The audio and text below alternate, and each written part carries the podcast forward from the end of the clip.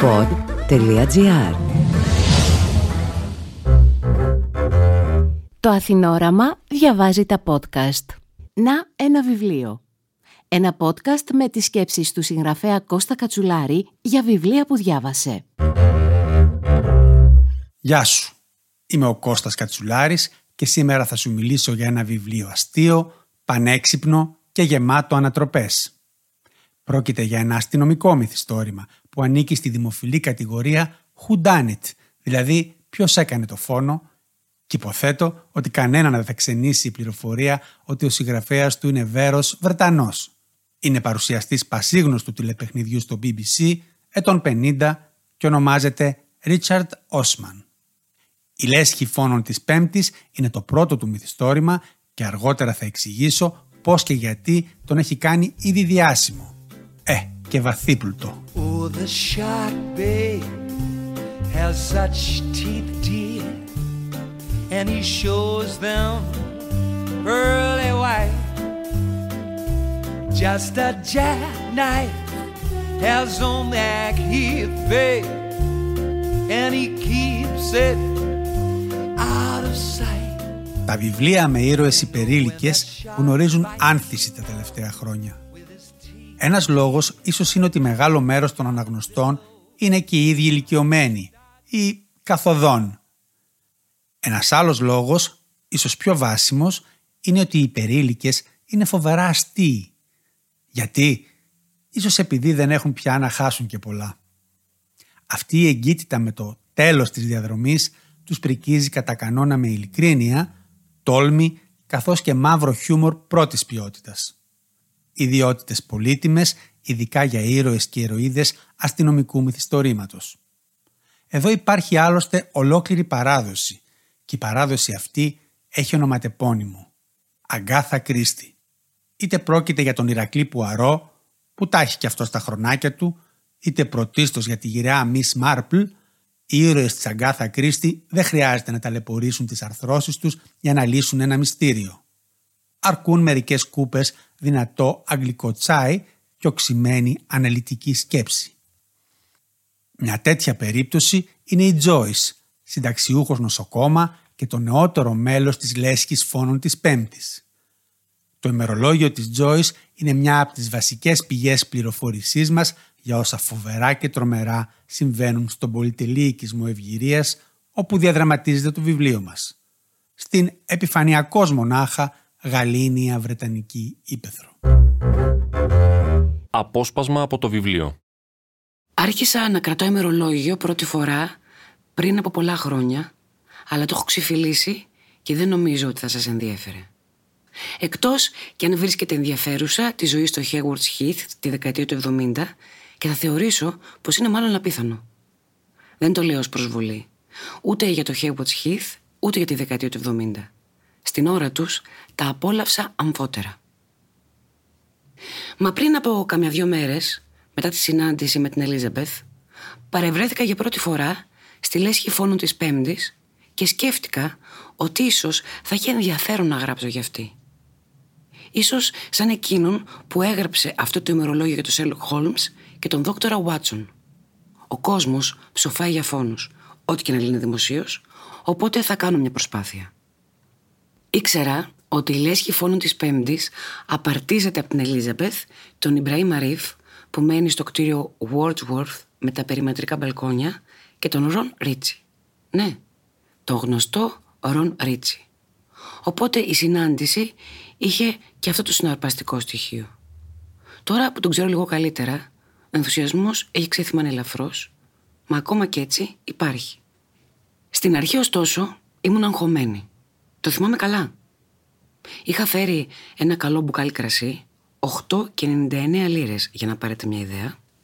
Και τη στιγμή που μπήκα, οι τρεις τους κάθονταν ήδη στην αίθουσα παζλ και άπλωναν φωτογραφία στο τραπέζι.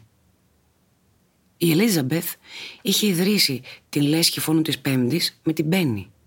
Η Πέννη ήταν επιθεωρήτρια στην αστυνομία του Κέντ για πολλά χρόνια και έφερνε φακέλους ανεξιχνίας των φόνων. Κανονικά δεν έπρεπε να έχει στην κατοχή της τους φακέλους, αλλά ποιος θα το μάθαινε. Από μια ηλικία και έπειτα μπορείς λίγο πολύ να κάνεις ό,τι σου καπνίσει. Κανείς δεν σε κατσαδιάζει εκτός από τους γιατρούς και τα παιδιά σου. Υποτίθεται ότι δεν πρέπει να πω τι δουλειά έκανε παλαιότερα η Ελίζαμπεθ, παρότι η ίδια μιλάει για αυτό το θέμα ενίοτε. Αρκεί να πω ωστόσο ότι οι δολοφονίες και οι έρευνες και τα συναφή δεν θα την ξένιζαν. Η Ελίζαμπεθ και η Πέννη μελετούσαν κάθε φάκελο γραμμή-γραμμή, περιεργάζονταν κάθε φωτογραφία, διάβαζαν κάθε κατάθεση μάρτυρα, αναζητώντας στοιχεία που είχαν παραβλεφθεί. Δεν τους άρεσε διόλου η ιδέα ότι οι ένοχοι ζούσαν τη ζωή τους σαν να μην συνέβαινε τίποτα. Ότι κάθονταν στον κήπο τους, έλυναν σουντόκου, ξέροντας ότι είχαν σκοτώσει ατιμωρητή. Επιπλέον νομίζω ότι η Πέννη και η Ελίζαπεθ το διασκέδαζαν αφάνταστα. Μερικά από τρία κρασί και ένα μυστήριο. Τρομερά κοινωνικό, μα και αιμοσταγές. Μεγάλη πλάκα.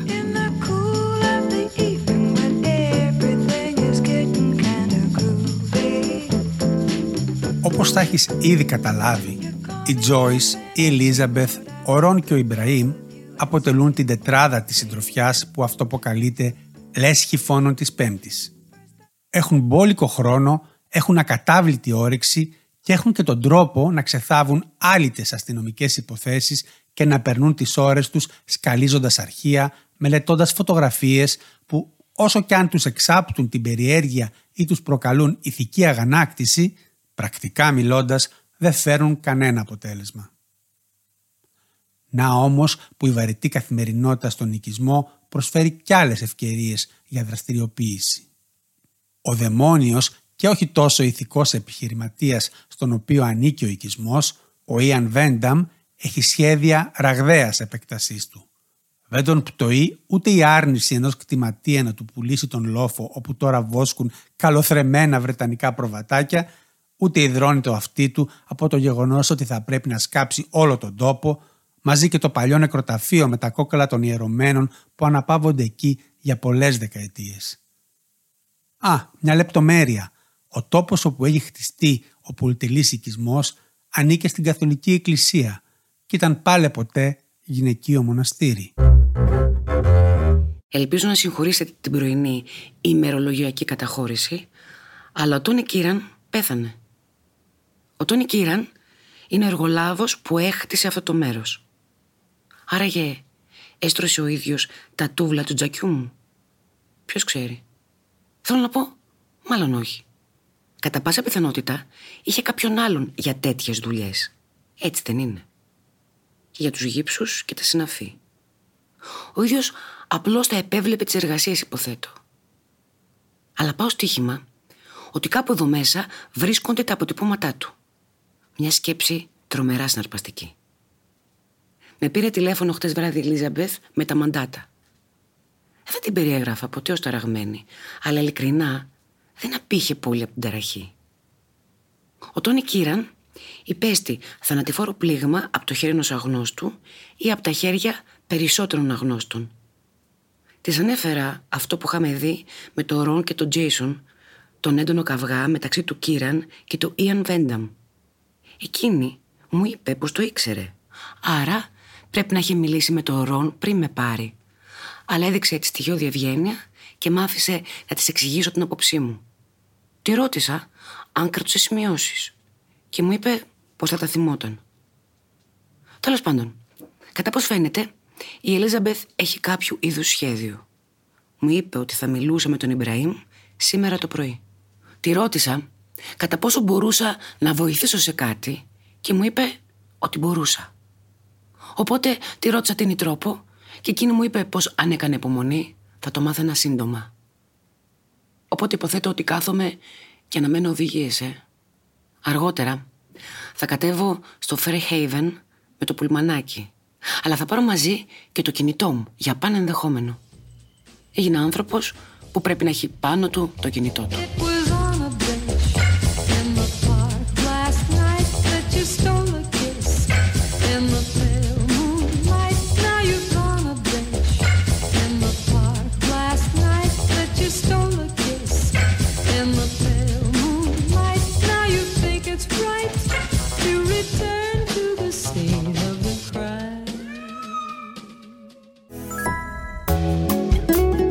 Η λέσχη φόνων της Πέμπτης.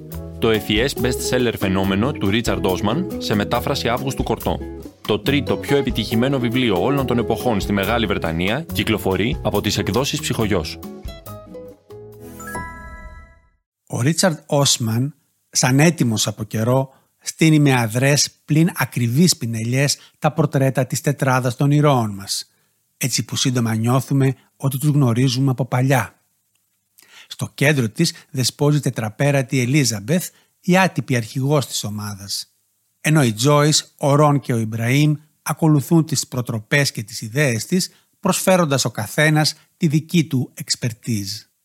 Για όλους τους, όπως και για την 25χρονη αστιφύλακα Ντόναντε Φρέιτας και τον προϊστάμενό της τον 50χρονο επιθεωρητή Κρίς Χάντσον, που συμπληρώνουν την ομάδα των πρωταγωνιστών, αισθανόμαστε συμπάθεια και οικειότητα. Έτσι, όταν αναλαμβάνουν πραγματικά δράση, είμαστε έτοιμοι να τους ακολουθήσουμε μέχρι τα πέρατα του κόσμου. Αν και δεν θα χρειαστεί να πάμε τόσο μακριά. Και έτσι, κατά πως φαίνεται, ερευνούμε ένα φόνο. Και κάτι ακόμα καλύτερο. Βρέθηκα σε ανακριτικό γραφείο της αστυνομίας. Το ημερολόγιο αυτό είναι το γούρι μου.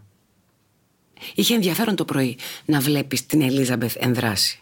Είναι τρομερά εντυπωσιακή. Φοβερά ψύχρεμη. Αναρωτιέμαι, θα γινόμασταν φίλες αν είχαμε γνωριστεί πριν από 30 χρόνια; Πιθανότατα όχι. Προερχόμαστε από διαφορετικούς κόσμους. Αλλά αυτό το μέρος ενώνει τους ανθρώπους. Ελπίζω να μπορέσω να βοηθήσω έστω και λίγο την Ελίζαμπεθ στην έρευνα να βοηθήσω στη σύλληψη του δολοφόνου του Τόνι Κίραν. Μπορεί να τα καταφέρω με τον τρόπο μου. Νομίζω ότι η δεξιότητά μου είναι το γεγονός ότι συχνά με παραβλέπουν. Είναι αυτή η δόκιμη λέξη ή μήπως υποτιμούν. Το Cooper's Chase είναι γεμάτο σπουδαίους, πετυχημένους ανθρώπους που κατάφεραν κάτι στη ζωή τους. Έχει ειλικρινά μεγάλη πλάκα να ζήσει εδώ. Ένας από τους ενίκους βοήθησε στο σχεδιασμό της σύραγγας της μάχης, ένας άλλος ανακάλυψε μια ασθένεια που φέρει το όνομά του, και ένας ήταν πρέσβης στην Ουρουγουάη, την Παραγουάη. Φαντάζεστε τον τύπο που περιγράφω.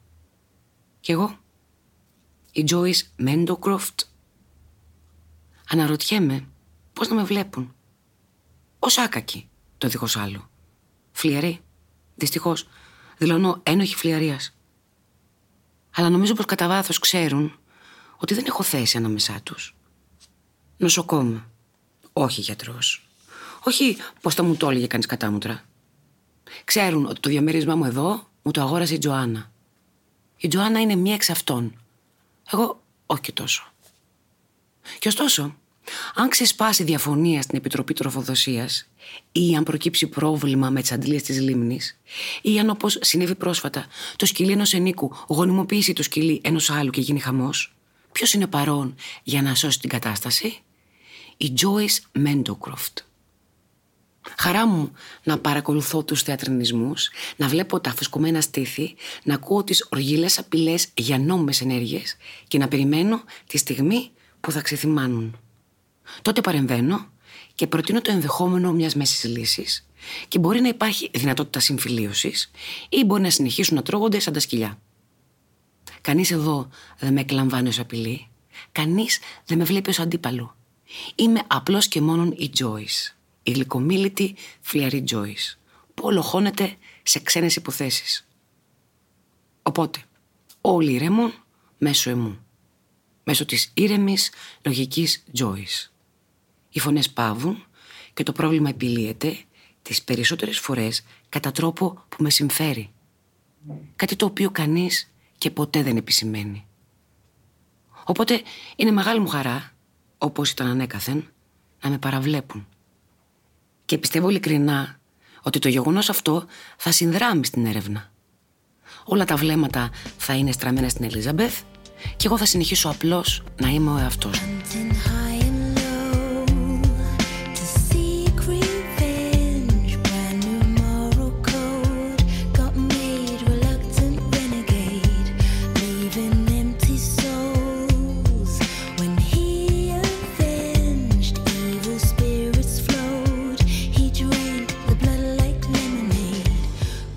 Λέσχη φόνων της Πέμπτης, θα το έχεις ήδη καταλάβει, είναι ένα αστυνομικό μυθιστόρημα της παλαιάς σχολής.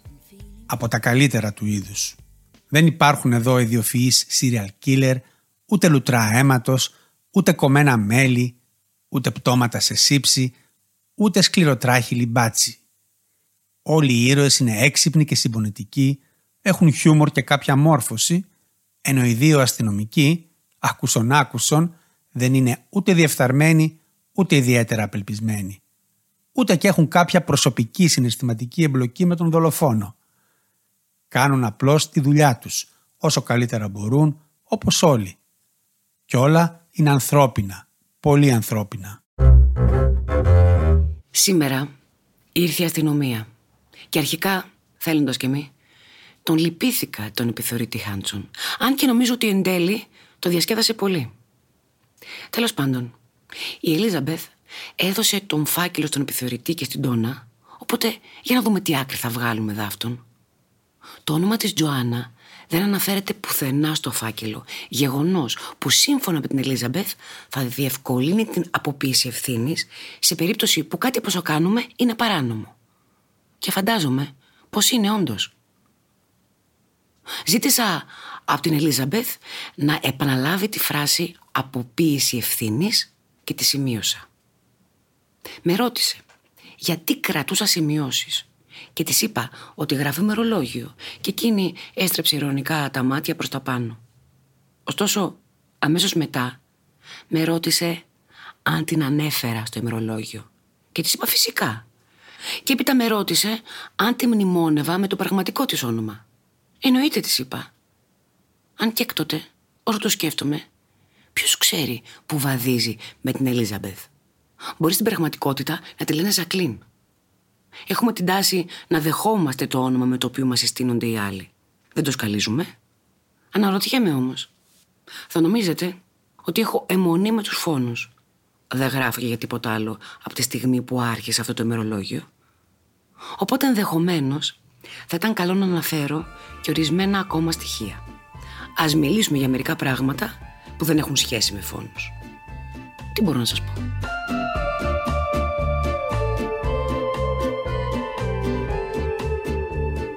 Ο Ρίτσαρτ Όσμαν δεν ανακάλυψε την πυρίτιδα, ούτε και το επιχείρησε. Για τη συγγραφή της λέσχης φόνων της Πέμπτης δανείστηκε τα καλύτερα υλικά από τα κλασικά αστυνομικά μυθιστορήματα και τα συνόδευσε με σύγχρονα κοινωνικά σχόλια και μπόλικο βρετανικό χιούμορ. Με γνώση και επιτιδιότητα, με κοφτή γλώσσα και οικονομία στις περιγραφές, αλλά και με τη συνδρομή πλειάδας έμπειρων επιμελητών και βοηθών, όπως μαθαίνουμε στο επίσης αστείο σημείωμα στο τέλος, έστησε ένα πολυπρόσωπο μυθιστόρημα που κινείται με την ακρίβεια ελβετικού ρολογιού. Οι ανατροπές διαδέχονται μία την άλλη, αλλά τίποτα δεν είναι τραβηγμένο από τα μαλλιά. Όλα, ακόμη και τα πιο αναπάντεχα γεγονότα, συμβαίνουν φυσικά στον καλύτερο δυνατό κόσμο, αυτόν της όμορφης αγγλικής εξοχής. Δεν θες να αφήσεις το βιβλίο από τα χέρια σου και όταν το τελειώσεις απλώς αναρωτιέσαι πότε άραγε θα έρθει στα χέρια σου η συνέχεια. Γιατί με τέτοιους ήρωες, τέτοιο μυθοπλαστικό διάκοσμο και πωλήσεις που έχουν εκτιναχθεί σε δυσθεώρητα ύψη, θα ήταν απίθανο να μην υπάρξει συνέχεια και μάλιστα γρήγορα. Η λέσχη φόνων της Πέμπτης κυκλοφορεί από τις εκδόσεις Ψυχογιός σε μετάφραση Αύγουστου Κορτό. Και αυτή τη στιγμή που με ακούτε, πιθανότατα ήδη το διαβάζετε. Το ίδιο λέω να ξανακάνω κι εγώ. Είμαι ο Κώστας Κατσουλάρης. Μέχρι το επόμενο podcast, να ένα βιβλίο.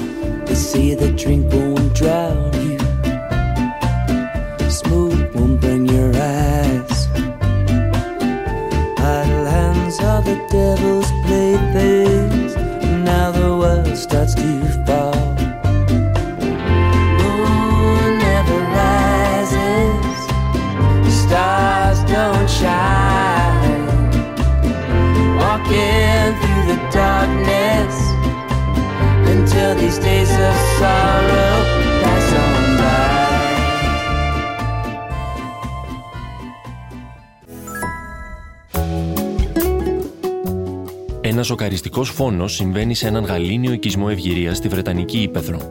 Μία ετερόκλητη παρέα ηλικιωμένων αναζητά τον δολοφόνο. Θα καταφέρει να τον βρει. Η Λέσχη Φόνων της Πέμπτης. Το πρώτο βιβλίο του Ρίτσαρντ Όσμαν, ενός από τα δημοφιλέστερα τηλεοπτικά πρόσωπα της Μεγάλης Βρετανίας. Διατίθεται σε όλα τα βιβλιοπολία και στο ψυχογιό.gr. Από τις εκδόσεις Ψυχογιός. Αποσπάσματα από το βιβλίο του Ρίτσαρντ Όσμαν «Η λέσχη των φόνων της Πέμπτης» διάβασε η ηθοποιός Γογό Μπρέμπου. Παρουσίαση επιμέλεια Κώστας Κατσουλάρης. Παραγωγή Ελεάνα Παπαδοκοστάκη. Ηχοληψία μοντάζ Χρύσα Κούρεντα. Μία παραγωγή του pod.gr. Αναζητήστε τα podcast που σας ενδιαφέρουν στο pod.gr, Spotify, Apple Podcast, Google Podcast και σε όποια άλλη εφαρμογή ακούτε podcast από το κινητό σας.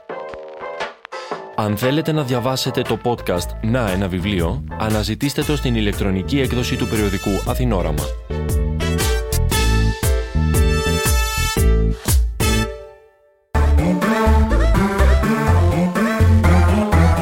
Pod.gr. Το καλό να ακούγεται.